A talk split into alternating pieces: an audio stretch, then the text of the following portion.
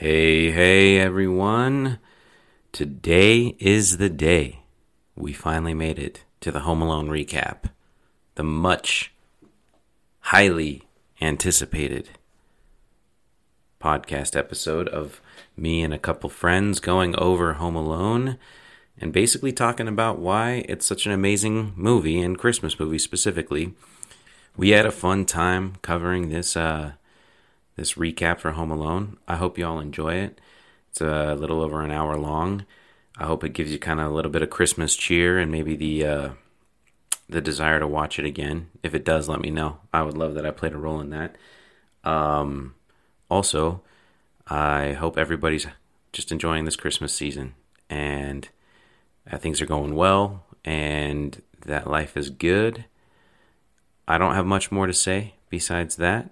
Hope you all have had a great week. Um, gearing up for a great weekend, all that stuff. We'll be back with you next Monday on part two for Adam Eberts' episode.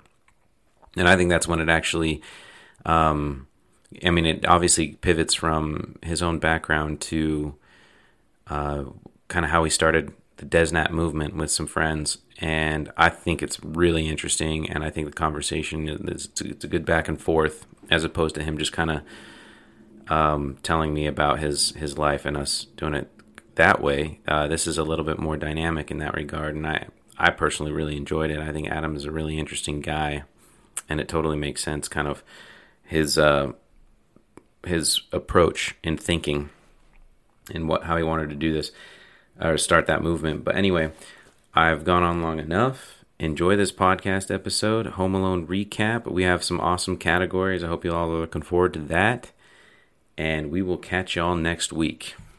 Another day is here, and you're ready for it. What to wear? Check. Breakfast, lunch, and dinner? Check. Planning for what's next and how to save for it? That's where Bank of America can help. For your financial to dos, Bank of America has experts ready to help get you closer to your goals. Get started at one of our local financial centers or 24-7 in our mobile banking app. Find a location near you at bankofamerica.com slash talk to us. What would you like the power to do? Mobile banking requires downloading the app and is only available for select devices. Message and data rates may apply. Bank of America and a member FDIC. Mormons are really nice people. Totally nice. They are the Yes. best cult. Have you ever, under the influence of alcohol, questioned the teachings of the Mormon church? Well, these Mormons are so nice. Everybody's so nice. Everybody's so nice in Utah. They're all Mormon, right? Yeah. So they're not Most of it, drinking, most of it. and they're like not cussing. They're like, "Slovis, you stink." I'm afraid it was the Mormons. Yes, the Mormons were the correct answer. Shout out to the Latter day Saints. All right. On the much anticipated podcast, at least from my end, and I think uh, most people are excited for this from what I can gather. I can see it in your faces. Both of you are excited for this. We're doing the Home Alone recap and talking about why Home Alone is such an iconic, amazing Christmas movie. So, before we start, I do want to introduce our two guests today the lovely Miss Ariana Worthen Oh, hello. gracing us with her presence once again on this podcast. And the re- most recurring guest we have on this pod, he's almost not even a guest at this point, Chase Bartholomew. Good to be back. That's it? That's all you got? Don't have anything good. He also like tried to sound sultry, I could tell there. Like, good, good to be back. all right, so I'm, I'm excited about this. I've got a nice outline. For those that follow the Rewatchables podcast, part of the Ringer Network, I'm a big fan. Um, it's going to be reminiscent of that. There's no question. It's obviously kind of what I'm basing this whole thing off of. So you're going to see some parallels with what we go through and everything. Obviously, I've renamed what I could and uh, felt like I could rename on my own. And but just to kind of give an overview, that's what we're going to do. I'll introduce the categories. Um, actually, I'll just go through the categories right now. What we're going to talk about, at least, and and I'm open for anything that you guys have as well. But we're going to talk about the worst character. I want to go over that. Okay. Best line in the movie, and I'll even play some clips of that as well for Nice. for you guys here, and well as as well as putting them in the podcast itself.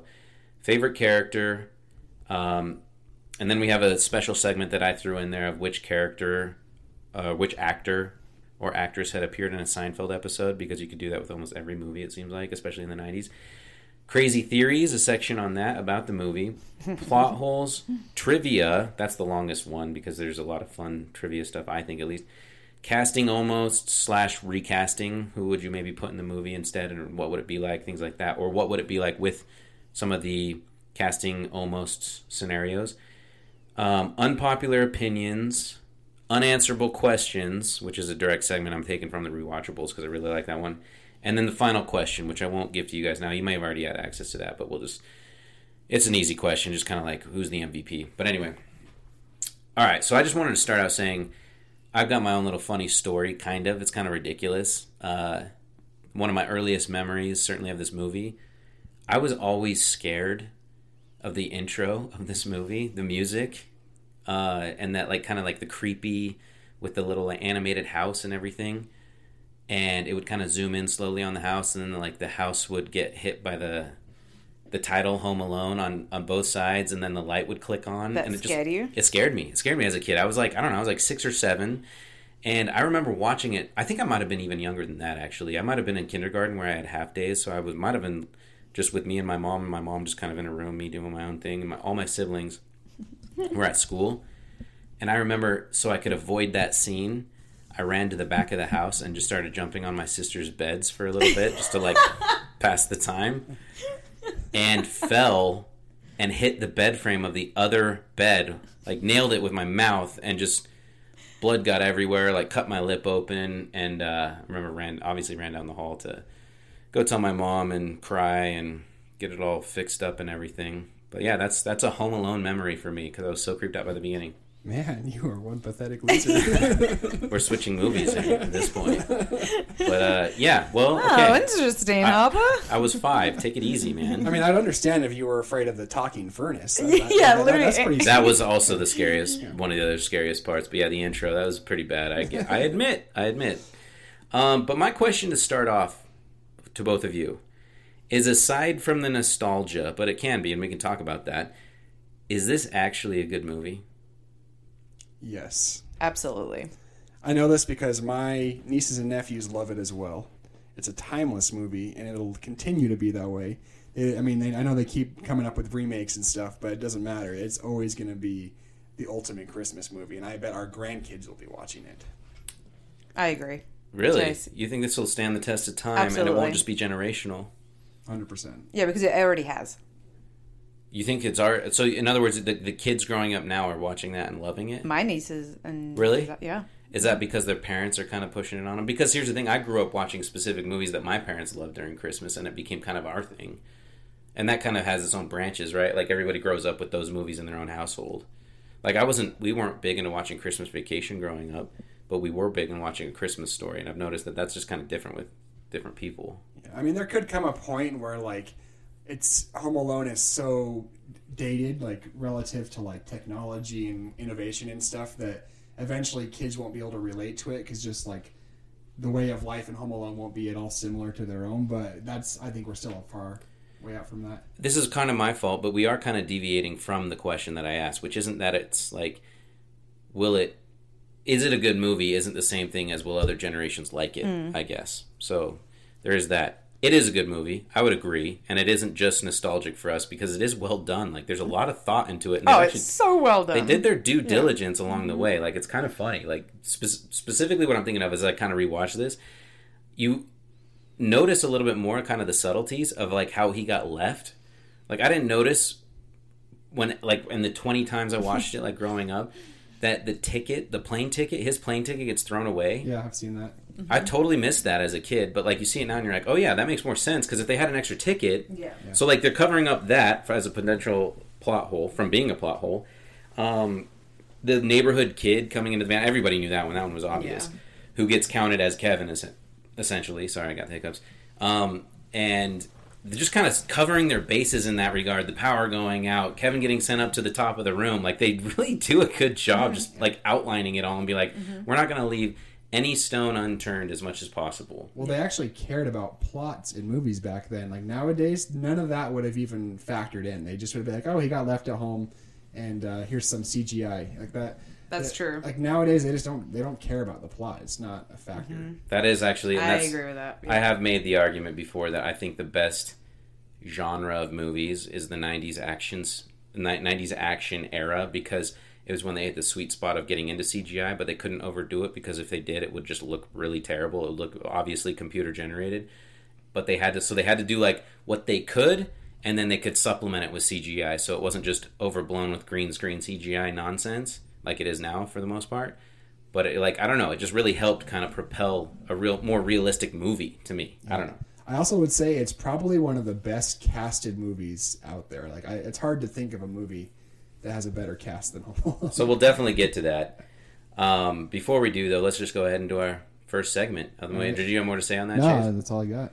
So who's the worst? Who's the worst character? I know who I have in mind, but I want to hear from you guys first. The uncle. Okay, why? Actually, no, no, no. I'm changing it. Buzz. Wait, why is Buzz like the the worst best. character? His face annoys me. Just because his face annoys On- you? he he represents to me just like um he's I don't know if I can say this. We'll just say it. I can. He's just ugly. And his face annoys me. You could definitely say that. Okay. Are you kidding? me? Have you listened to all the podcasts Chase has been No, on? No, not yet. He said way worse things than that. No, honestly, it's like he, it, he for me he represents the teenage boy when I was at high school that was like the pervy one that would hit on all the hot chicks but was like a 2. Yeah, okay, I can see that. And so when I watch From a female it, perspective, from a this makes a female lot more sense. from a female perspective, he's gross. yeah, He's my see that. least favorite character. okay. He's got some great lines, but I every yeah. He does have great lines. he has the best lines. Um, so for me, the worst. I mean, the obvious answer to the worst character is that stupid kid that like distracts the van, and then he, you know, ends up being counted as Kevin, and basically creates the whole movie. That's not It's- obvious to me. I, I guess we have to thank him because because of him, there's a movie. If it weren't for him, they would just go on a vacation, and that would be the movie. I'll be honest, I didn't think that deeply into this situation, but I'll, mm-hmm. I'll let you proceed. No, but no, he, he's not the worst character. It's actually, if I had to go with one, it, there, there's two that I would go with. Either the lady that sold Kevin the toothbrush, because she indulges him in this stupid question about the toothbrush being approved by the American Dental Association. It's actually one of my favorite lines. and then the, and then she goes she goes to his boss and, and he's he's like he's like uh, why are you like I don't know it's approved by the American Dental. It's like why are you indulging this kid? Just tell him it is or like Yeah. just blow him Yeah. off. That's one, and then the other one would probably be the cousin who says, "Maybe she's maybe he's just trying to be nice," talking about the South Bend Shovel Slayer. Oh yeah, the nerdy cousin. That's like the only time you ever see that guy. I don't Yeah. remember even seeing him in the yeah, he doesn't really that. have a prominent role, but he's kind of a little. I mean, if you think about it, like one one of the lines in the movie is. Uh, uh, Buzz asks if uh, do, do do French babes shave their pits, and he says some don't, and it's like, what kind of pervert is this kid that he like? What kind of Google searches is he doing to know about this? Like, Yeah, how would he know? That is a good question. Some don't, especially in the '90s. He yeah, wasn't- like Google wasn't. Can you? I was gonna say, did they? No, they have, the internet was not around. Yeah, that somehow I he can had this- promise you. It, was, this- it came out in '91, so it was set around 1990. okay, so we didn't. he had this weird How specialized information. Some don't. Some Was he the one? He well, he could have been tied to the family that was living in France at the time. Maybe There's that. True. So that could exonerate him from First-hand being a weirdo at least.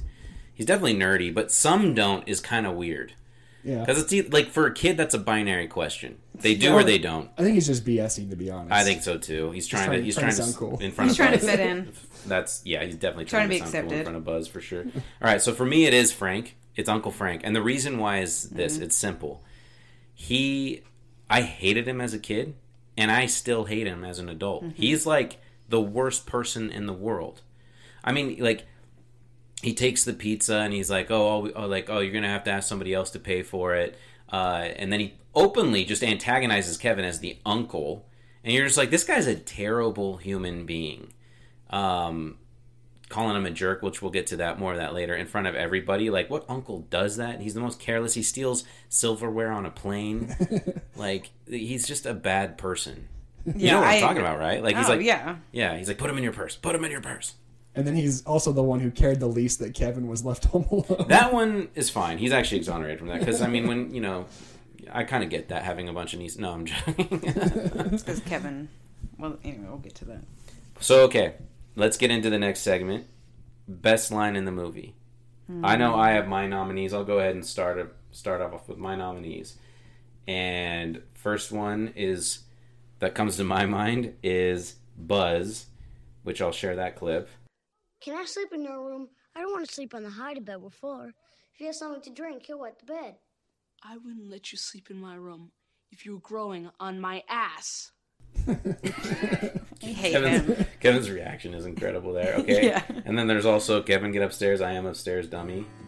There are 15 people in this house. You're the only one who has to make trouble. I'm the only one getting dumped on. You're the only one acting up. Now get upstairs. I am upstairs, dummy. I love that one. And then this one I like too. This one is just kind of random, but it's just kind of like shows the idiocy of the wet bandits and Marv specifically. Kids are afraid of the dark. He's like, You're afraid of the dark too, Marv. We'll unload the van, we'll get a bite to eat, and we'll come back about 9 o'clock. This way it's dark then. Yeah. Kids are scared of the dark. You're afraid of the dark too, Marv. You know you No, I'm not. No, I'm not. and then Buzz, obviously, this one is like got top for a ton of us. Buzz, your girlfriend. Woof. That's my favorite by far. I think the shattering glass really adds to it as well. The fact That's my that- favorite Yeah. hands down. And then this one to me is a big sleeper pick. This is the last one I have as a nominee. What kind of mother am Makes you feel any better? I forgot my reading glasses. That is incredible. That kind of, and so I did mean to say that even though Uncle Frank I think is the worst character, he may have the actual best line in the movie, which is when the mom is just completely despondent on a plane. I left my kid, who knows he could be dead by now. The kid, Kevin, could be dead, and Uncle Frank is sitting there. Well, if it makes you feel any better, I, I forgot my reading glasses. amazing, just amazing. That, I love that part. You guys have any nominees? Um, my favorite is this. Is, this is actually one I use on my family all the time, or variations of it. Like I apply it to the situation, but it's when Kevin says, "Did anyone order me a plain cheese?" And then Buzz says, "Yeah, we did. But if you want any, someone's gonna have to barf it all up because it's gone." That sounds about right. I wouldn't expect anything less from you, but that's solid. Solid. Ari, did you have any you nominees? took mine. It's the buzz. It's your girlfriend. Yeah, that's. I mean, that's. That is- I think if you were to poll hundred people, you'd probably have like a solid thirties to forties of them, which is going to be the highest percentage, saying that line. Oh, it's so I think. I think on an objective, broad level, I think you could make the argument that "Buzz your girlfriend, woof" would be the top line of the movie. I can't really think of any that compete with that directly, but Merry Christmas, you filthy animal, has got to be up Oh, there too. yeah. Oh, that's a good point. Which is funny because that wasn't even like a real character of, of the movie. Which, by the way, let's let's cover this now because it's not really in trivia. Did you know that movie was only created for Home Alone? Mm-hmm. I've heard that. You Yeah. told me that. Angels with Filthy Souls was not an actual movie. They made it just for Home Alone, which is hilarious. Can you imagine like telling people, "Yeah, I actually got cast in this Home Alone movie, but I got cast in a movie within the movie." Yeah. I wonder why they did that. Yeah, right. And they just and we never. I mean, have you ever seen those actors anywhere else? I haven't. They probably that's probably the only gig they ever got. But good for them, I guess. Um, I'm gonna settle on probably Buzz Your Girlfriend Woof because that like I don't know that one is just like It's the famous one. yeah the sure. longevity behind that one for sure. Any other thoughts on that best line?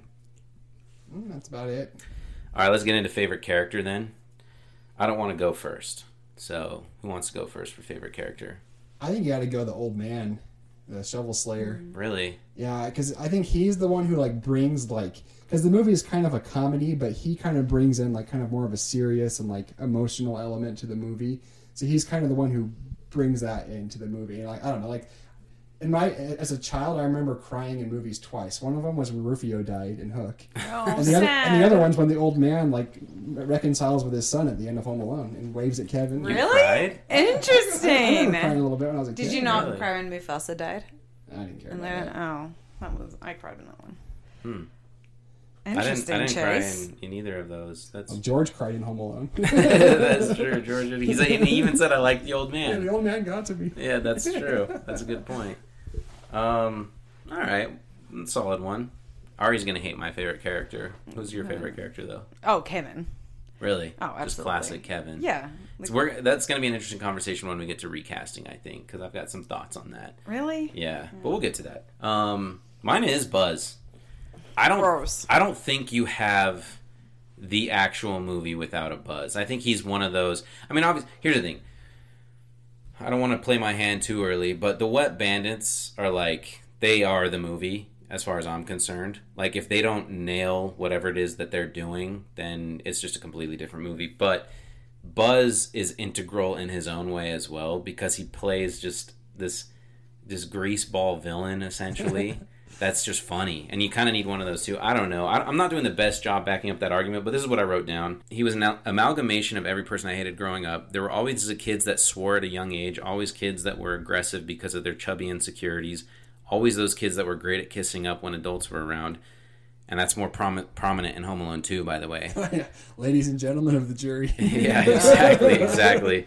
I love And that part. Furthermore, there were always those kids that made up stories for seemingly no reason whatsoever, and Buzz just like was all of those kids, right? Yeah. Um, and no joke, like that three-parter specifically, swore at a young age, aggressive because of their chubby insecurities, kissing up, I guess four, and then making up stories. Like I knew all- all of those kids; they were usually their own version, but they just put them all in one. That's just kind of amazing to me. He also had a Playboy in his drawer at a Yep. very young age. Yeah, we'll get to that as well. He had a life savings too. He did have a life savings that couldn't have been more than four dollars. Mhm. It looks like. anyway, that sounds about right as well. And then I also put in John Candy. I think John Candy's a great Oh character yeah, in no, that definitely. movie. We missed that one. Yeah. Yeah, he Either shot one. all his scenes in like 24 hours. By the way. Right. Really? Yeah, that's what they said. All right, next quick segment. And this is personal to me because I'm. This is the best TV show in the world in my mind. Which characters or which actors and actresses were on Seinfeld? Do you know off the top of your head? I actually. I don't expect Ari to know. I've never watched Seinfeld. I think I recognize one from Seinfeld. It was the uh, the cop with the donut. Was he in Seinfeld? Yeah, he was. Yeah. Okay. Yeah, because he plays he plays Kramer in the Jerry Okay. pilot. Yeah. yeah okay. He's, Yeah. He definitely has a unique look. Like you can Yeah. pick him out of a crowd easily. Yeah. Yeah, his name by the way, Sergeant Balzac. Balzac. Nope, Balzac. It's a Z. Oh, well, okay. Um, and for whatever reason, when when I was a kid, I thought he was eating caramel popcorn or something, and then I realized it is a donut, and he's just like being a cop with a donut, of course. But anyway, Speaking of things that you don't know what they're eating in the movie, what the hell? I've never figured out what is Kevin eating when he's watching The Grinch and he said like, or, or even though he's watching the the black and white film. Angels with Filthy Yeah, Souls. and he has like these marshmallows with like it look. I don't know what it was, but it looks so good, and I always wanted it. Ari as and a I kid. talked about this. Oh, didn't we like go through it and Yeah. what was it? Yeah. What was it? It was marshmallows with something on. Yeah, it was ice cream. It was a bunch It of ice cream. cream It was and almost like it was like the Spumoni ice cream. It was like strawberry chocolate, vanilla, Is that what the part you're talking chocolate about? syrup, Yeah. whipped cream, and marshmallows. And marshmallows. Which to me was like marshmallows, but then Ari totally backed it up. She's like, no, like marshmallows and ice cream are amazing together. Really? Yeah, they are. We should make it after this. I, I'm gonna order Handel's right now. Do it. Yeah. I actually love Handel's. Um, okay, two more that were actually in Seinfeld. Three total in this movie were in a. Seinfeld episode, at least one. The old man in the airport, who's the husband of the lady that makes the deal with uh, the wife or the mom. the guy he talks about, he, she has a whole bunch of those, even the Yeah, dangly these ones. are the nice little dangly ones. Yeah, exactly. Uh, he was he was in one of the episodes randomly early on, and I then this I recognize him. What episode was he in? it was when they they lost him. They like they lost the dad. Like he went ran off, and he because they were doing like they were it was with the senior citizens. They all like were caretakers for senior citizens, and one of them gets lost, and that was the one that gets lost. I, I'm not. It's an older episode. don't We're not. that, yeah. This is great radio. and then the last one that I can think of is the Santa, the Santa from. Oh yeah, the okay, guy so that's also in Armageddon. What's that, what episode was he in? He was uh he was in he was in a famous episode. He was in the Seven. Yeah, exactly. When George when they're wanting to name George's George wants a name for his kid Seven, but like the, the couple that Susan's friends with is going to name their kid Seven instead. That's he's the he's Okay, the husband I, in I, that. you kind, I kind of can picture Kind it of right see it, now. yeah. yeah. Anyway, that probably was a crappy segment. I'll be honest, because if you don't know Seinfeld, it's just not. It's gonna be really boring for you. exactly. Could be bad. I got a lot of listeners dropping off right Yeah, now. If you don't know Seinfeld, screw you. yes, that's exactly right, actually. All right, crazy theories. I got a couple of my own I'm going to share. Okay, I got some too. You Yeah, I've got some. Good, good. Okay, I'll go first. I think Kevin's mom is the breadwinner of the family. Mm. Two reasons why. Always walking around in that power suit, like she's owning the place. True. Like if you're going to tell me she's not some boss realtor or something like that, just killing it. She totally looks like a realtor, especially of the early '90s, late '80s, early '90s realtor. She's got that She vibe to me. And, and Home Alone too, she gets that short haircut. That's right, exactly. Yeah, yeah, yeah. Power, power move on her part. Not a big fan of the short hair, but Yeah, but hey, they don't care. That's why they do it. Um, and then she paid for the pizza. You know, you notice that? Oh, that that's a Oh, subtlety. Yeah. The the husband is like, "Oh yeah, you're gonna have to ask my wife or something like that." True. Yeah, I've always wondered. Like, maybe, maybe you're right, but I've always wondered what did Peter McAllister do for a living? Because it seems like he's killing. I have that for unanswerable questions. so we don't want to spoil that too much. All right, my next theory. Well, it's not mine. It's one that I saw that I think is hilarious, and it might be in the one of those honest trailers because Home Alone actually has one of the funniest honest trailer uh, clips I've ever seen. Um, but it's a it's a fan theory that Kevin grows up to become Jigsaw from the movie Saw.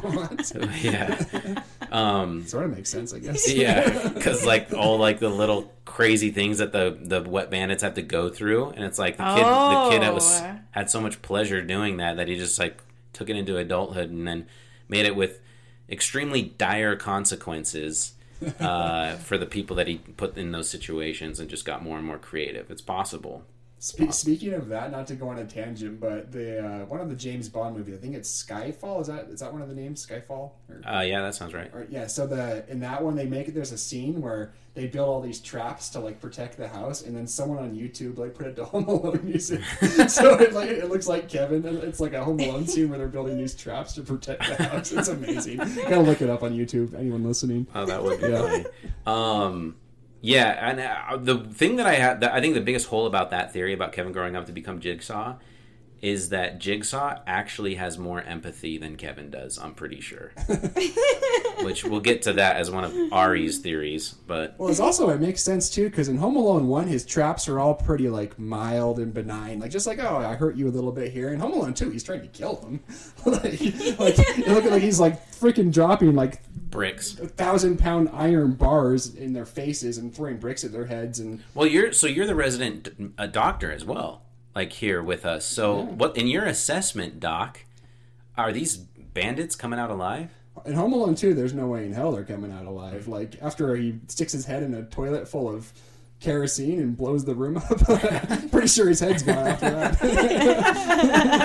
Fair enough. Fair enough. So, so it's, there is a chance they survive in Home Alone Yeah, one. Yeah, Home Alone. There's there's there's a reason there was no legitimate Home Alone three. It's because they actually died. They died from their injuries. the, the guys you see at the They- end of they Home Alone two, succumbed those- to their injuries? Yeah, no, they- yeah, the, the guys you see at the end of Home Alone two, those are doubles because that, that's not Harry and Marv. There's no way they're dead already. All right, let's get to the, uh, who wants to go next on You go, theories? Chase. All right, so I have a couple, and actually these are from I, I posted these as memes on Twitter back in the day, and I saved them because they're great. So I have to show you the pictures to make them to make them special. So one conspiracy theory is that Marv was future Kevin, because as, as we all know, Macaulay Culkin like went through kind of a dark stage in his life and became kind of this druggie with long hair and kind of looked disgusting. And so Marv was future Kevin who came back, got a perm, and robbed his own house in an insurance scheme. and, and if you look at look at the picture of Marv and Kevin when he's older, pretty similar, right? look at this. Oh, so oh wow. Oh my Yeah. god. So I, you, you you put that out? You put that out five years ago? Yeah, that was a long time ago. But it was a great. It actually got a lot It of love. looks exactly like him. Uh-huh. So then, wait a second though. He so you think he lives in his parents' house? so I know I'm saying that Marv came like Marv is future Kevin, who But how would he take the insurance money? He's a kid. but his family's going to get paid off. Maybe he, I don't know. Don't don't go too deep into this. Fair enough. okay, conspiracy theory number two is that John Candy in Home Alone, uh, which looks awfully a lot like Buzz, as he the, the actor who played Buzz when he got older, looks exactly like him. So John Candy is actually time traveling Buzz who came back to help his mom. Ooh, I like that That's one that a guy in the middle. That's Buzz when he's older. And there's John Candy. Oh, He's just like yes. That's a fantastic one. Yeah, Yeah. that's really good. Yeah. Solid, solid on the second. The first one I don't like. In So fact, Bu- I hate the first one. Yeah, but Buzz becomes a good guy when he gets older. Yeah, thing, okay. He, re- he repents. They need to make like a spin-off about just Buzz. Like I agree, actually. well, so I didn't watch the new Home Alone that just came out on Disney Plus. he, but- yeah, he makes a cameo. But yeah, he, he plays the cop. Um, didn't the thing is I just didn't, I don't know. I was gonna I was at one point I was like, yeah, I should watch that, but I was like, then I saw what it was all about and it just looked unbearable. my so my family it. said it was funny. So Really? Maybe it's worth I'm- it. I might give it a I will say the kid that plays kind of the Kevin part, Um, he's in Jojo Rabbit. He's not he's not the kid Jojo Rabbit, but he's like his friend. Mhm. Fantastic little actor. He is actually great in that movie. So I could see it being okay. I guess maybe just from that alone. But I don't know. I wasn't very hopeful. Maybe I'll check it out. Anyway, Ari, what are your theories? Um, that Kevin was the product child of infidelity. All right, I love it. Let's hear it. because like no one likes him, including the dad. Mm-hmm. Like, the dad is always submi- uh, dismissive of him, like right from the beginning. And Even at the end, when they get home, everyone's like, "Ah!" for like two seconds, happy to see Kevin again. The dad is like, Yeah, it's kind of like more obligatory. Yes. Yeah. And none of the have you noticed that none of his siblings like care "No." when they get home to see him for the first time after the kid. Like, had oh, been there's home. Kevin. They're just kind of like, oh Yeah, yeah. and it's like they all know that he was. And they're the more product like, he went shopping. What a funny He doesn't guy. even know how to tie his shoes. He went shopping. Like, like they don't care. They don't care about Kevin. They're not. They're like, I mean, let's be real. If this is a sibling of yours, especially if this is a kid of yours, I mean, they leave him. They leave him after the first minute, like couple minutes of seeing him, and then he's all of a sudden looking out the window alone at the the old man again, hugging his family. You're like, how is he out of anyone's sight at this point? exactly. And so, actually, let's get into an unpopular opinions here really quickly because this is what this is what I had put down for that, which was, and I know we're jumping here, but I am convinced that Kevin's family actually just hates him. Like they treat him like garbage. They do. And here's what I wrote down: his sister calls him incompetent, but in French, which somehow seems even more insulting, Mhm, right? mhm. In one scene, his brother mocks him after eating all of his favorite pizza. His uncle calls him a jerk in front of everyone. His cousin calls him a disease. Actually, I think that's his brother that calls him a disease. And his No, parents. that's the redhead kid. Yeah, I think that's his brother. That's his brother. I Yeah, thought, I, I thought that was. well, his cousin. mom has red hair. Yeah, you're right. I think Yeah, I'm pretty sure his brother because he's there. He's there at the end of the movie. Frank and- All his immediate family is there at the end. He's uh, Fred and Joe Weasley. or- Yeah, what- something what- like Fred that. What, what, are their names in Harry Potter? Fred, I don't care. Um, and his parents never have his back at all. Uh, meanwhile, his loser cousin, who's actually his little brother in real life, gets pinned against the wall by a chair. Are you kidding me? That's just ridiculous. I had to point that out. That's ridiculous.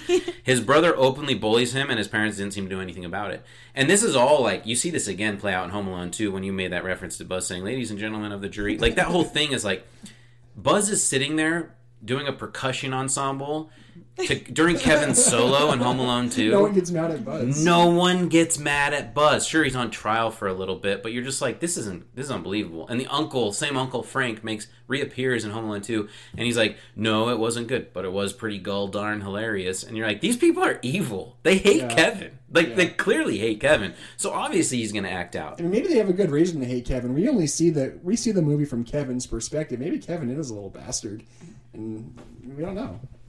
Yeah, That's another He's theory. Could be, but what came first, the chicken or the egg? And maybe this is all to Ari's point. Maybe, maybe He doesn't belong. Peter McAllister is like, well, he's not even my kid. Exactly. So that's Ari's theory. He's John Candy's kid. Buzz, Buzz's kid. Now we're getting weird, That's dude. creepy. All right, was that was that the only one, or was that? Did you hear more? That was a good one.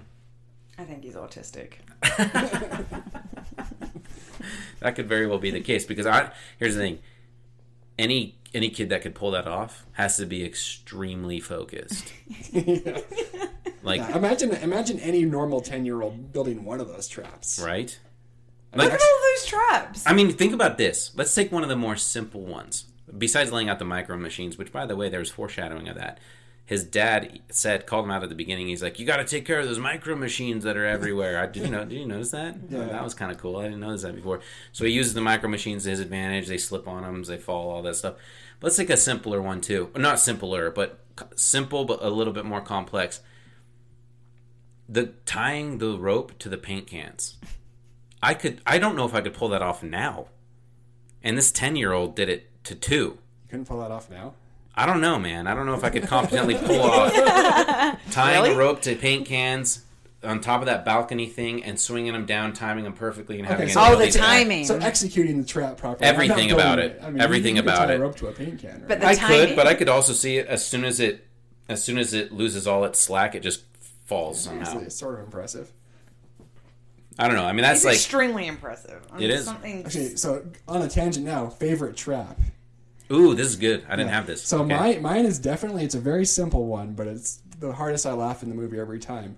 It's the it's just putting all the ornaments below the window, and then the way Marv steps into the room, he puts his feet up and just slams his feet down like as hard as he can, and just gets all the shards in his feet. I freaking love that trap.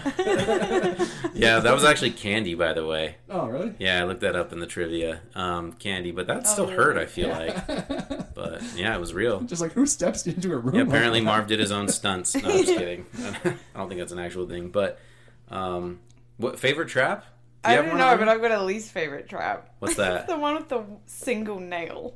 On Ooh, the that one is bad. that is- that one is bad. Well, no, it's just like it's dumb. Well, the, the odds of that was going to work are pretty low. It's like, what- what's the odds he's going to step right on Like- that nail? I mean, unless he could have put a few nails on there, and then you're Thank- like, yeah, yeah, that's what I'm saying. But he just put one, And and he happens steps- to step and on he it. steps so low on that. Like that thing, like his foot goes down like a solid three inches Well, on that. Kevin, oh, put so much. Kevin had to put tar on all those stairs, thinking, okay, it's going to make his shoes come off. and he's, and he's going to eventually, right when he gets to this stair, his shoes will be off at this point, and then he's going to step on one the nail. nail.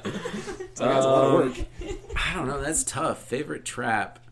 I I think I'm probably the the the flame. Oh, you know what? Actually, Uh, the the flame torch thing is fantastic. But there's another excellent part that leads to one of the best exchanges between the West Wet Bandits. I think, where he's like.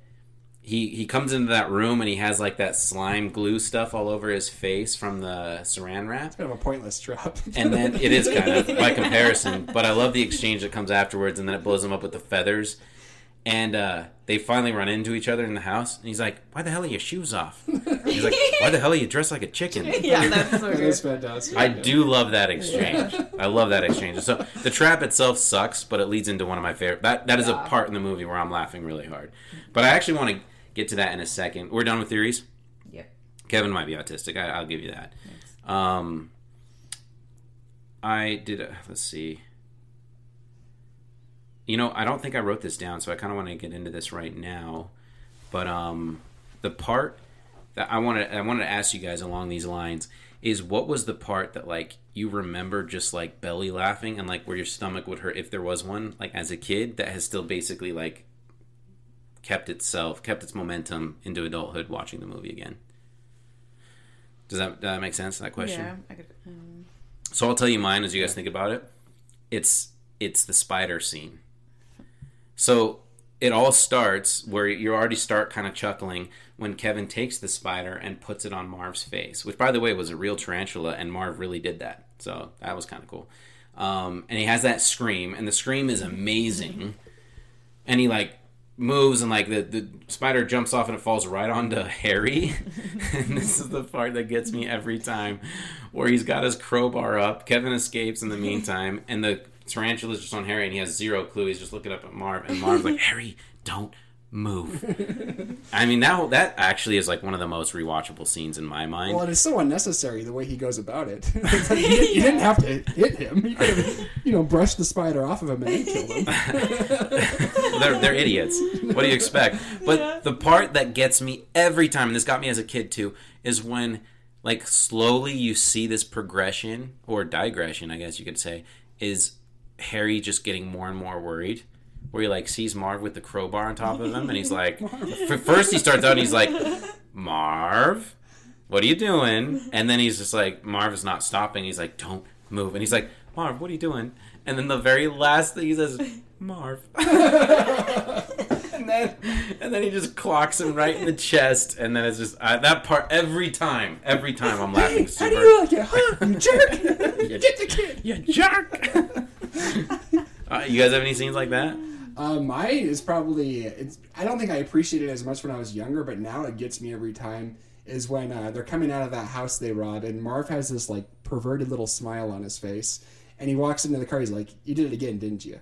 He's like, "You left the water again, didn't you?" Like, it's our trademark. All the greats have one. no, it's our calling card.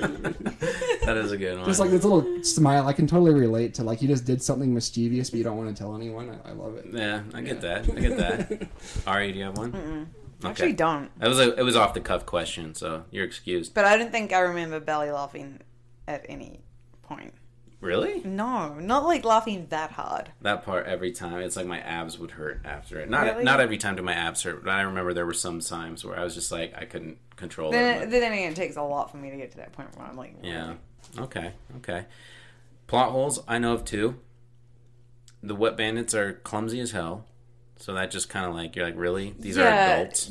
There are parts where you just look at it and you're like, these guys are the most un- you know when they're in, humans. they're like um, robbing one of the homes and they're just like trying to put everything into a bag. Yeah. and they're not getting any. And they're like, none of it's even going in the Exactly. bag. Like, how do you slip going upstairs so badly on ice? Like, I'm sorry. Like, that's that shouldn't happen. Unless like his center of gravity is so low You're that go it's flying into the air and do a backflip. yeah, exactly. Which I guess is possible. He is like five three. Joe Pesci is kind of a bowling ball, but Sure. Yeah, that that that kind of annoyed me. that part, you know, you kind of looking at all that. So it has moments of just kind of like, oh, this is ridiculous. Um, also, Marv saved Kevin's life. This is only a plot hole if the the point was to off Kevin, Mm-hmm. which I think it might have been. but like they were driving, and Marv says, "Hey, watch out!"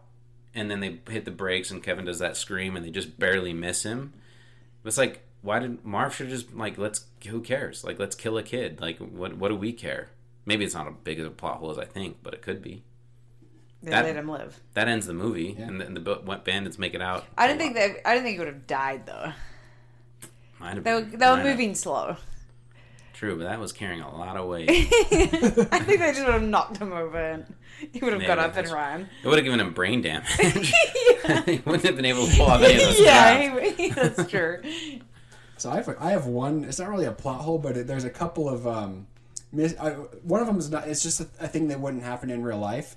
So no one ever thinks about this. But when Kevin's walking away with his groceries, and both of the grocery bags break at the same time. So literal Yes. holes. Like, like how does that? That's not At the even exact possible. same time. Like both of these point. bags are just going to happen to spontaneously rupture at the same time, and all the groceries fall out. Yeah, That's right. a really good point. Someone, And someone obviously had like a pull string and yanked him.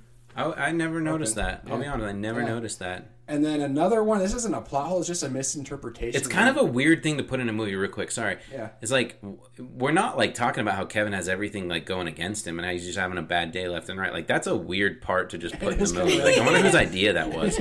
Like you'd be hilarious if we just let the groceries fall out at the same time. Which is funny, but it's also super random. It doesn't do anything for the plot No, at all. Nothing. It could have been a deleted scene for sure. But, yeah. Um, and then one that's not a plot hole. is just a misinterpretation of the movie I always had when I was a kid. When they're like sitting in the car and like all the time lights are coming on, I always thought they had some device where they were like pressing I the button that to turn the lights on because he would like point at it and then the lights would turn on. He's like number six seventy one.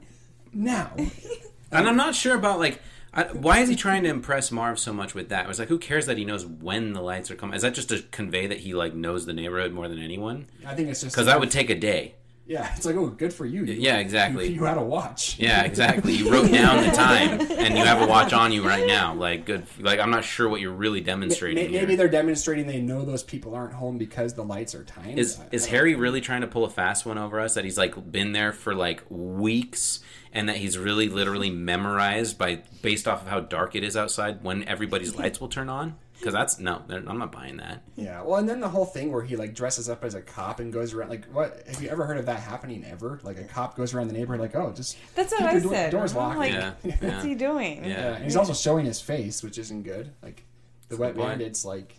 With his trademark of that golden tooth. Oh yeah. Speaking of that, I had a crown put in today, and I was like, I should have gone for the golden tooth. you should have. If anyone can If there's it off, it's anyone, you. if there's anyone that would want to do that willingly and kind of own My it, gold tooth. exactly. Oh, you're missing some teeth. I'll kill him. I'll kill him. Um, did you have any plot holes, Ari? No. Okay, trivia. Did you guys have any trivia? Because I've I'm loaded with it, and we can get through these pretty quick. I don't think that's. I've be- got one. Um, this is this isn't this is well. I have two. So one of them is, do you know the numbers? This is like stupid, but do you know the numbers that Buzz uses to confuse his sister when the, when she's Yeah. doing the head count? What are they? 11, 12, 97. Close. it's 11, 92, 12. I actually knew that. That's why I asked that one. I looked Is it that what is that? What do they mean? When, when, when she's counting people and Buzz is trying to screw her up, she's like, one, two, three, and Buzz is like, 11, 92, 12. Yeah, but is it like a meaning? No, no, that's oh, just I a thought. stupid question. You know, did you guys see that that uh that internet meme come around when like they with the recount and like how some of those states were taking Oh, forever? Buzz was doing the. the buzz was like Michigan or something like that, and he like even moves his head away, or it's Pennsylvania. He like moves his head away she's like going for it. that was awesome. an amazing one. Uh, what was your other one? The other one is uh, it's not really a trivia, but it's just like a FYI thing. If so, if you watch the scene, I knew I knew this wh- was coming. when Kevin's so when you watch the sledding scene where he's going down the stairs, if you pause it, so it, it, sho- it shows from like the first person angle, and then Kevin's going down, and then there's an angle like kind of from the front where Kevin's coming down the stairs. If you put it in slow motion and pause it, it's definitely not Kevin going down those stairs. It's very clearly an older man. It's, it's like an old man, and you can see his face. An old yeah. man. I don't think he's old. I think he's probably like 28, He but look- he's yeah, he's old. but he's a little person. Yeah, he's definitely not Kevin Kelly. You can tell it's it's funny. You can tell it's a little person. Oh yeah, for Just sure. by that, like I mean, they're in a sled, so you wouldn't know for sure, but you can gather all that somehow still. Oh yeah, and you, you kind of notice it again on the zip line scene when he's coming on the zip line, and you like it shows Kevin going, but then when it zooms out, you see like this big guy on the zip line. It's like that ain't Kevin. Oh wait, is it really a big Yeah. guy? I didn't notice that. That's hilarious. Was it Um, really a little person? It is. It, it really is. That one's legit. Like you can very clearly Yeah, see, tell wanna- it's not you Kevin. gotta look up who that I'm gonna is have. and see what Yeah, I'm gonna do that while you guys are talking. I want to know if there's a picture of them together, like Kevin with his stunt double. That'd be incredible. I'm gonna have a look right now. Um, all right, so my trivia: Buzz is 13 when the like he is 13 when this movie was made. Like the actor and everything. Not that Buzz is supposed to be 13. more. He is 13. I always viewed Buzz as like at least 17. Ugh. Yeah, when you're little though, everyone seems so much older than they are. It's true, but like he's even But now he doesn't look 13. Even now he does not look 13 to me. You're thinking, yeah, it's true. He does. Yeah, he's definitely old for his age. He went Yeah. through puberty early. Um, Yeah. Hillary Wolf, one of Kevin's sisters, the brunette sister. Um, she's the one that says like he's so helpless and talking to Buzz, who gives She's his kind of a reasons about why he doesn't care. Uh, she became a judo champion, a, like an Olympic judo participant. So she like stopped acting and went into judo and like made it to the Olympics. I thought that was interesting. Apparently, pizza hasn't been affected by inflation. Yeah. You know how much those ten pizzas cost that they bought that night? 122.50. Yeah. So what is that? How did I know that? That's yeah, amazing. that is good actually. That's good. Um, that's or, or is it autistic? It's not Takes It's one to know one. Are you Kevin? um, twelve dollars a pizza. Really less, including taxes. So I guess maybe there's a little bit of inflation there. But like, you could probably get you could get ten pizzas from Costco for like exactly that same price. Yeah, maybe they got really quality pizza in the McAllister house. I mean, they were pretty. That's loaded. very possible, right? I talked about the micro machines foreshadowing. I caught that on my own. I thought that was cool, but uh, probably not as cool as it really is. But and anyway, or probably not that cool. Here's a rough estimate um, for how much the this. I didn't do the math on my own. I looked this up. How much the McAllisters spent on that trip. Mm-hmm. So their 1990 15 tickets from Chicago to Paris at Christmas, 11 coach and four first class for the adults. A nonstop round trip flight on American Airlines would cost an estimated $35,320, It's, a, it's an expensive little family trip there. right? Yeah. Just the flight. That's just the flight. Now, granted, it looks like they stayed with family while they were out there, but they still. stayed in like a nice hotel, and Or, some, or was it a nice hotel? I think so. I don't know. I couldn't tell. But anyway, so they're freaking swimming in it. That's for sure. Um, Kevin, you spent nine hundred and sixty-seven dollars in room service. which, by the way, yeah, like, was he was he mad about? His kev- his kid was just alone in New York. Like, he should be able to spend whatever he wants. That's that's the way I see it. Well, I also was a, as a kid, I was confused if that was Buzz yelling that or the dad, because like Buzz gets the tab, and then you Oh, owe yeah. dad, but then then he's then Yeah, it's obviously definitely the dad. Yeah. By the Um, way, Was it the Am I- right about the stuntman, the Mhm. stuntman was thirty years old. Thirty. There you go. Mhm. Yeah. Pop quiz. What is Old Man Marley's serial killer name? Oh, it's the South Bend Shovel Slayer. Bingo. And now that to me could be two things: a great heavy metal band name or fantasy football team name. South Bend Shovel Slayer. Yeah, I like that. I think that's fantastic. Yeah. Right. Um, okay. What's in Buzz's trunk? oh yeah. I wrote a lot of it down. His life savings. His life savings of about four dollars. Yep. He's got the he's got the Playboy in there. Yep, right at the top, which is like It was recently viewed by Buzz. either that or Rookie like mistake. in his clearly unlocked trunk. Like really? Like that's he's putting that at the top. He's That's, not worried about his mom rooting through his stuff. I guess not. Anyway, we don't need to spend too long on this. My nephews listen to this. I think a baseball's in there. Yep, a baseball's in there. Anyway, I'll go. I'll go read my list. Um, by the way, I, I looked up. I looked up the cover, the model, because it was like a news reporter, real news reporter on that Playboy, Shelly Jameson. You're kidding. No, that's serious. I did not look up the actual Playboy. don't worry. Um, Crunch Tators, never heard of those, but it's a Frito Lay treat apparently. A picture of his girlfriend, obviously upside down, by the way. So were they going through some tough times? I don't know.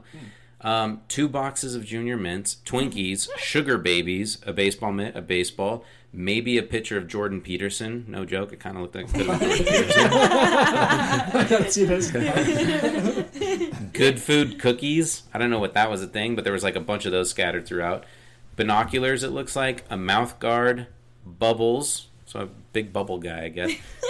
Uh, athletic tape. A forearm workout thing. You know that thing you can squeeze Oh, to make your yeah. forearms bubble. Uh, and a little toy airplane.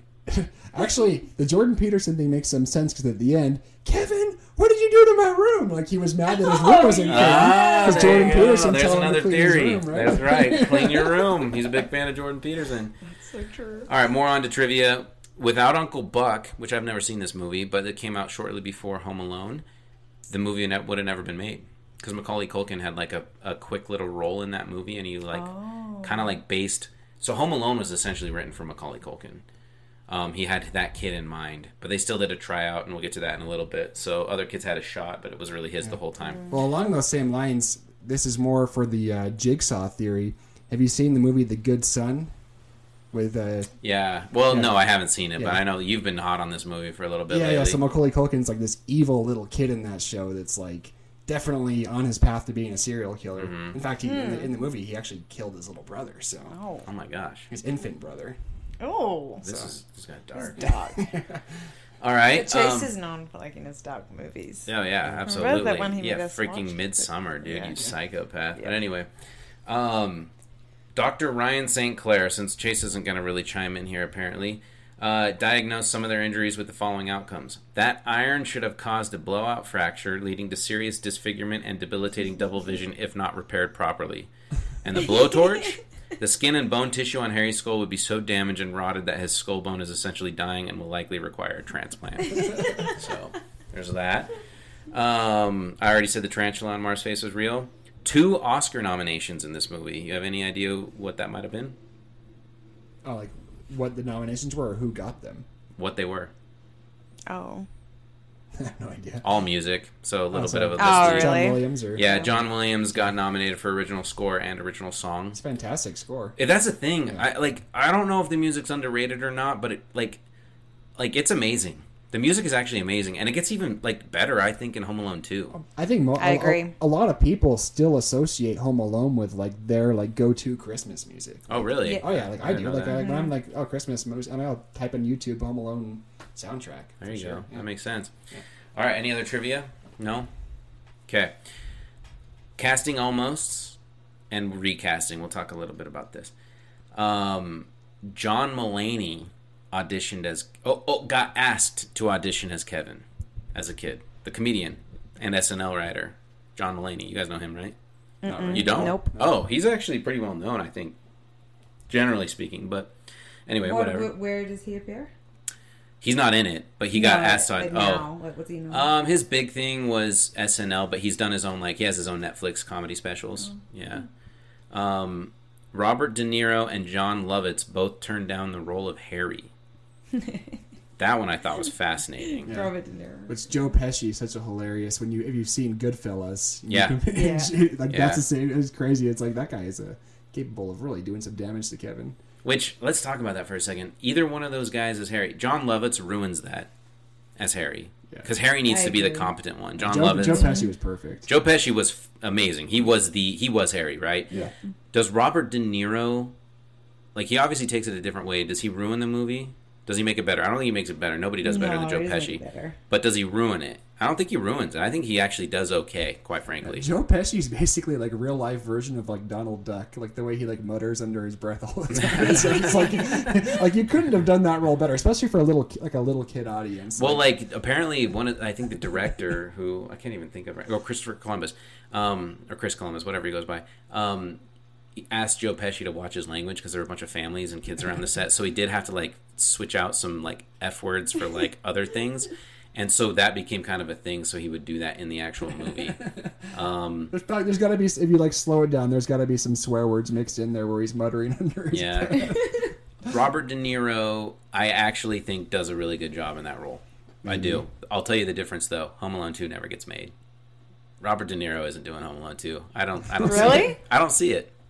Yeah, I don't I don't like it. I, I'm I'm all Joe Pesci here. You don't even like it. You don't even think De Niro like is watchable. Uh, I, I just don't like the idea of replacing Joe Pesci at all. I just can't think about that. All right. Well, you're a buzzkill. Why wouldn't he? Why wouldn't he do a Home Alone two? I think he high roads it at that point. I think he's like, no, one was good enough for me. Mhm. I'm not going back to this. I don't want to. I don't want to do slapstick humor twice now. Yeah, Whereas okay. Joe Pesci, I don't know. He's probably just having fun with it or whatever. I don't know. Yeah. But um, Daniel Roebuck, who you, I'm sure neither of you know. He's Marv, right? Yeah, he well, no, no, no. He he he wa- was going to be Marv. In fact, they even shot some scenes together. Oh. Daniel Roebuck isn't very well known, but he's in The Fugitive. Um, he's you guys know The Fugitive, Yeah. right? Mhm. He's on the U.S. Marshals team. He has the mustache. His You. I can't remember his name in The Fugitive. So he's the he's like the he's like um, Tommy Lee Jones like sidekick guy, right? Not sidekick, but he's on the team, Okay, I think, and he I like think I know who you're talking about. Oh. yeah, that that guy. Okay, yeah, I recognize him. Yeah. Um, he. So they've tried so hard to get who was the guy that played Marv? I can't remember his name off the top of my head. I would know it if I heard it. Yeah, same here. They wanted him so bad. They were like, that guy needs to play Marv, but Daniel Stern. Yeah, that's it. That's it. Yeah. They wanted Daniel Stern to play Marv. They basically wrote that role for him, and he was going to, but then like they couldn't agree to it for whatever reason. I think he maybe had some conflicting stuff going on. So they're like, all right, we'll get this other guy, and they shot it, and they're just like, it just doesn't fit. It just Yeah. doesn't feel right. And then they were able to renegotiate some things, and they got Marv. Daniel Stern to play Marv, and that made all the difference. It had to. Do you know who would have been a, a good Marv? It's Kramer. Yeah. I Uh, think yeah, I think you're right. Actually, you're absolutely right. Yeah. He would have been fantastic. Maybe it's because he looks like Marv, but Yeah. part of it, I think he could have totally pulled it off. Well, it's a very physical role. Yeah. And that was what Kramer was fantastic at in Yeah. Seinfeld. You're right. That actually would have been amazing. Uh-huh. I agree. Now, I'm probably a little bit biased because obviously I love Seinfeld, but that would have been good. Uh-huh. Um, Chris Farley tried out for the role of Santa. Oh no way! Yeah. Really? Yeah. I'll be honest. When I envision Chris Farley in that role, I see somebody going really overacting on that part. I would have enjoyed it. Just ha- any Chris Farley would be great. Yeah, I- but that might I be don't that might be a little bit of a retroactive bias because we just miss him and want to see him in more stuff. Maybe I don't know because he overacts in that scene for sure. You know, you know his tryout was all about like, like just going way too heavy on the um, whatever he was saying at the time. Yeah, I would even I would even put Chris Farley in like the Marv role. Even I think he could have been hilarious with that too. I don't know if an overweight guy could have pulled yeah, that that's off. the problem. No. but it would have been funny. Yeah, it would have been funny just because Chris Farley's hilarious. But yeah, he almost was Santa because he wasn't well known. I don't. He wasn't even on SNL at that point. Okay. I was gonna say that seems beneath the Chris. Farley. Yeah, no, he wasn't even on SNL. I mean, like I said, early '90s. So, um, but that's an interesting one. Kelsey Grammer was um, was was considered for the role of Uncle Frank. Who's that? Yeah, who is He's that? Frasier, Dr. Frasier Crane. Okay. I'm shocked you guys don't know who Kelsey Grammer is. I'm gonna, I'm gonna look at this. But um, that's interesting because it's such a small role, and it's such a, like a demonic role, kind of in some ways. But he he nails it. If he does it, he nails it. There's no Oh. question. Okay, maybe I could see that. He would nail it. Kind of looks like a jerk uncle. Um, so Yeah, now I have a does. qu- question for you guys, or did you have any follow ups to that? Okay, so a question for you guys: Can you switch out the movie and have it be better for for anyone, any of these people? Is it better with What any mean- of them? what do you mean switch With out? any of those potential casting? oh, Honestly, I don't think I No. would, none of the major roles I would change. I'm sure like some of those side gigs, like the Santa Claus, like insignificant roles. I'm sure it wouldn't be any different, or maybe even better. But like as far as the main characters go, I wouldn't change anything. yeah, I'm with Chase. So, I am probably about to make everybody mad here. You're gonna take out Kevin. No. Speaking of the good son, I think Elijah Wood could have done a pretty good job. I think he could have. Mm-mm. Furthermore, I think Macaulay Culkin is weird. I think he delivers those lines really weirdly a lot of the time. Like it's it's kind of rigid. There's no I don't think there's a lot of flow. Yeah, I do. I think so. Especially when he does Mm. like the whole like when he's just monologuing and talking to himself, like it doesn't I don't know, it doesn't come off smooth. Granted he's a young kid, so you can't really expect much, but I think Elijah Wood probably could have done pretty well. I saw I just remember Elijah Wood in North, the movie North. I don't know if you ever saw that one, but Mhm. he was amazing in that movie. Elijah Wood was so good, and he would couldn't have been much older than than Macaulay Culkin was when they when he filmed North. And Mm. I think I think he does well. I do. I That's think I hard, disagree. Hard, hard pass on that Yeah. because honestly, think of a more iconic child actor than than than Macaulay Culkin. but hold on though, that's not fair because why did he become iconic? Do you, do you- I don't know. It doesn't matter. The fact is, is like when you think of like famous child actors, Macaulay Culkin's number one on that list. Because of Home Alone. yeah, but maybe because he did well in Home Alone. Yeah, but I'm saying you could that that theory doesn't hold any weight because But his awkwardness. because in if you replace Macaulay Culkin, then all of a sudden he is that guy. I think. But what you're talking about, like his awkwardness, or like his, what would you say? He's rigid, Yeah. or I think his delivery is oh, a little oh, or rigid you think sometimes. that his delivery you said weird? Is that what you? It's a little strange. Yeah. Yeah, but that is part of the the character. He is he he is a strange kid. Now there's there there's an argument maybe. like yeah. he's meant to be strange. He's supposed Could- to. could be very strange. well I. I think he pulls off the role of like a likable kid who's also kind of a little mischievous brat all in one. Like you like him, but you also kind of see that he's kind of a punk at the same time. I th- I, I think he pulls it off perfectly. I Yeah, wouldn't change I a thing about that. I will say the fact that his family hates him makes more sense because Kevin doesn't look likable. Elijah Wood does look more likable to me. Mhm. He could kind of pull off like the sweetheart Yeah. look. I think. Yeah. So maybe there's No, that. I think I'm he's keeping I'm keeping the movie the way just the way it is. Mhm. That's fine. That's fine. Um, okay, so that I could probably have merged with uh, unpopular opinion. Clearly, uh, we talked about the music, Kevin having a raw deal, and then I said Kate McAllister, I believe, might be the main breadwinner. Um, one thing I didn't mention when I had mentioned it earlier was that she takes charge and gets a flight back to, to try and get to Kevin ASAP. Like that's another thing. That because seems like Kevin's her child. yeah, not. right. there you go. Fits into Ari's theory perfectly as well. Uh, Um, moms tend to be the warriors, though. Dads are like, ah, he's fine. yeah, true. Um, more unpopular opinions. Um, oh, sorry. This was supposed to go under trivia. This is supposed to go under trivia. This was my favorite one too. I almost forgot. The picture of Buzz's girlfriend is actually a boy. Yeah. It's Yeah, the art. that, It's the art director's son. What? Yeah, That's amazing. it's the art director's Well, son. it, it kind of makes more sense that way because that? because it would have been like really mean to take some little girl and make her like the butt of a joke. So like the Do you intention. think that's why they did it? Probably. I, I think that is actually. You're kidding. No, they like didn't have it in them to like actually find a girl and be like make that. Really? That was Really? really it. That's what they said at least. Yeah, now it yeah. makes more sense. Like have some guy intentionally dress up as a girl. so- Yeah, and so like it was funny because like they, How they even funny. said like the, the art director's son was like kind of jazzed about it, like he thought it was pretty funny, but maybe Yeah. he didn't like really understand just how iconic this whole movie would be. You're but with that said, like who wouldn't want that? Like, still? look.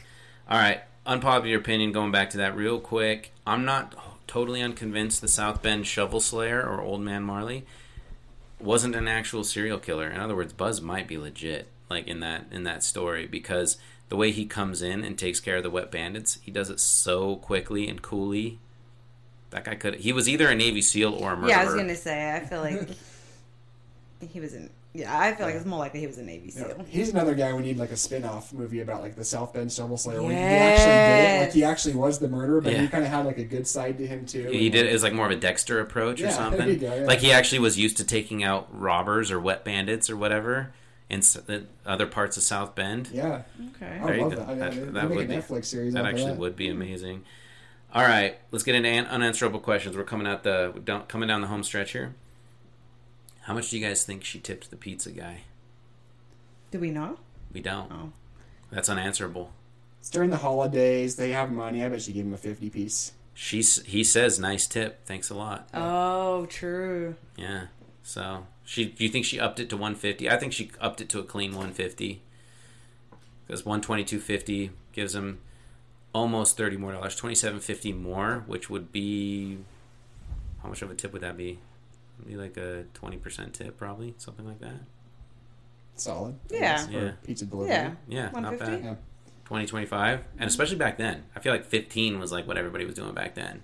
Yeah. So this isn't really trivia and kind of off topic. It's but- unanswerable question is where we're at, by the way. Okay. So this isn't that, but uh, just just f- like for the for the listeners, if you want a good uh, throwback or a good like um, uh, Buzz, like just a movie to watch that has to do with Buzz. So Devin Ratray, the guy who plays Buzz, he's in a good movie called Blue Ruin. It's kind of an unknown movie, but it's actually pretty good. It's don't like- believe you. No, you got you got to watch it. He's he stars in it, and it's like Ever since you suggested Midsommar to me, I'm never ever. I'm never watching any of Chase's Okay, watch movies.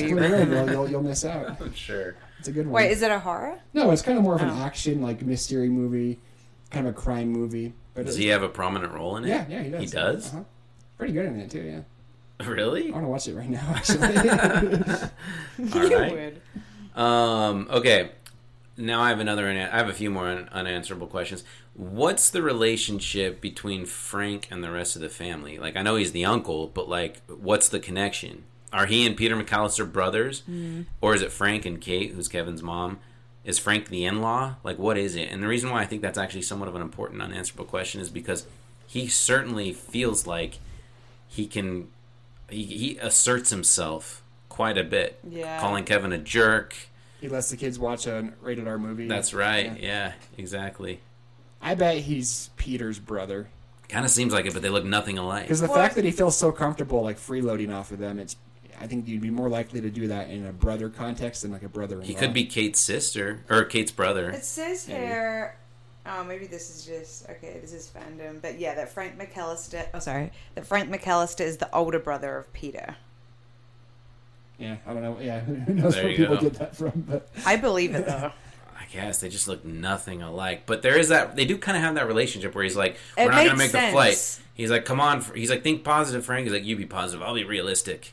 There's that kind of like brotherly banter back and forth. Mm-hmm. Yeah. So there's that. That's the only Yeah. time I could maybe see that. But yeah, seems like it. and he does freeload, so there's that. Uh, okay, here's another one. What does Peter McAllister do for a living? I think I nailed it with Kevin's mom. I think Kate, like, I read that they think he was in the mob. and that's what the Wet Bandits. That's where the Wet They're in Bandits. come Chicago, so because like he's skeptical when he sees a cop in his home at the beginning and he's like uh, is there a problem here Am I Like, under arrest? Does yeah. he ask that? Yeah, he just does. like assumes that and he's like Yeah. dod- he's like dodging him the whole time like in Mhm. that scene he like doesn't want anything to do with him That's a good point. Yeah, I think he's like a stockbroker or something. He's like he's obviously a guy who goes into the office and like in wears nice suits and stuff. Very fashionable guy. Doesn't seem very fashionable to me, but maybe I'm wrong. He's always wearing nice clothes like that big tan overcoat thing that the other guy was wearing too. Oh yeah, that was Home Alone too, though. Um, okay, maybe. Yeah, I don't know. I'm still, I'm still set on the fact that Kate McAllister's the breadwinner. Very nah progressive he does he does something Yeah, he probably does something. shady. Um, and then this is Chase's unanswerable question: Is Marv a pervert? oh my gosh yes Are you, are you asking me this? I don't know. I mean, it's I mean, I just think the whole like thing with like le- leaving the water running and he seems to get off on that somehow. Like there's He something, does. there's something weird going on there. yeah i agree there's some weird like fetish it does kind of seem funky, but I don't know if it's a perversion per se. And then he and then he grabs that lady's butt in Home Alone too and gets punched in the face. He doesn't though. It's on accident, yeah. No, no, No, he Ke- doesn't. no, Kevin grabs. Kevin tugs that's it. right, Yeah, yeah. But the fact that she looked at him and immediately thought he was a pervert. Well, he kind of owned it too because he's like, "Oh, hello." yeah he loved it Or he says, he says something in French like machete or I don't know. I don't Ah, machete. probably not machete. um, all right, let's close it out with the last question, which who is the MVP of the movie? You got to go with uh, Marv. Marv, Really? Marv. Yeah, I think Marv is the one who like gets the most laughs. He's kind of the. They seem to build all the the best traps around him. Hmm. Interesting. I don't know. That blowtorch is pretty impressive trap. That's a good one. Home Alone 2, though, that one is fantastic when they electrocute him. That part's amazing. Yeah. Home Alone 2, the the pigeon lady is the MVP for me. All right. Um, but what about uh, MVP Home Alone? Who do you think, Ari? It's for me. It's Kevin. Kevin. Yeah. Yeah. Well, that's that's a pretty good hill to die on. I think it's. I mean, I'm kind of cheating here, I guess, but I'm kind of with Chase. I think it's the Wet Bandits. I think. I think without them, and especially those two as a duo, like they're fantastic. Their they, their their chemistry together is amazing. In a movie that doesn't require a whole lot, and they hit it out of par- out of the park there. If that makes sense. The- like, and it, it all kind of hinges on that because the only two characters that really need to make everything flow while they're in every scene together are those two, and it's perfect. Yeah. Well, that's why Home Alone Three was so stupid. Is the the bad guys they got were, were stupid. I didn't actually see that. It's Neither. Stupid. Don't don't watch it. It's Yeah. not worth your time. But that's my vote. Um, Chase and I kind of on the wet bandit side of things. See, what's funny is that I don't think you could take Harry out of that equation at all. I agree, but if I had to pick one wet bandit, I, I think Marv just gets more more play, and they, I think they save like the best jokes for him. That may be. But I think they play off. I mean, you, you can't have one without the other. But if I'm picking one person, that's what Yeah. I'm saying. Yeah. Well, do Hmm. we have any closing thoughts as we get it out of this? I love you. Stay tuned for the recap of Home Alone 2. Speaking of that, like the the fact that uh, what's it, I'm losing his name right now. Um, It, the clown? yeah, what, what- what's what's his name? What's the actor's name though? Uh, Tim. Tim Curry. Curry. The yeah. fact that Tim Curry walks in on a clown in the shower, which is him in it, a clown in the shower, is kind of amazing. And I want to know the timeline. Like, which one of the? I think it was made in 1990. When was Home Alone 2 made? It would have been like 93, So- 92. so- it was actually made very so- quickly after the first one. So you got to wonder if they if they intentionally did that as like Could a, have been. like a it Huh. callback. You, I'm sure you could Google that. Yeah. Anyway, interesting. Yeah, Tim Curry in Home Alone 2 is the, I don't know what they call those guys. The, he's some sort of hotel Bellboy. manager there. He's not quite the bellboy. That's Rob Schneider. Yeah. But um, he played It, clown, in the original movie. But thanks for that, Chase. Appreciate it. Uh, thank you both, especially for coming on. I had fun. I hope you guys did too. Thanks for having me. Everything's changing my mind. Go to a different time. Old love, I remember falling so madly. There must have been magic in the valley and a rhythm in the night. Cause I could fade right out of view?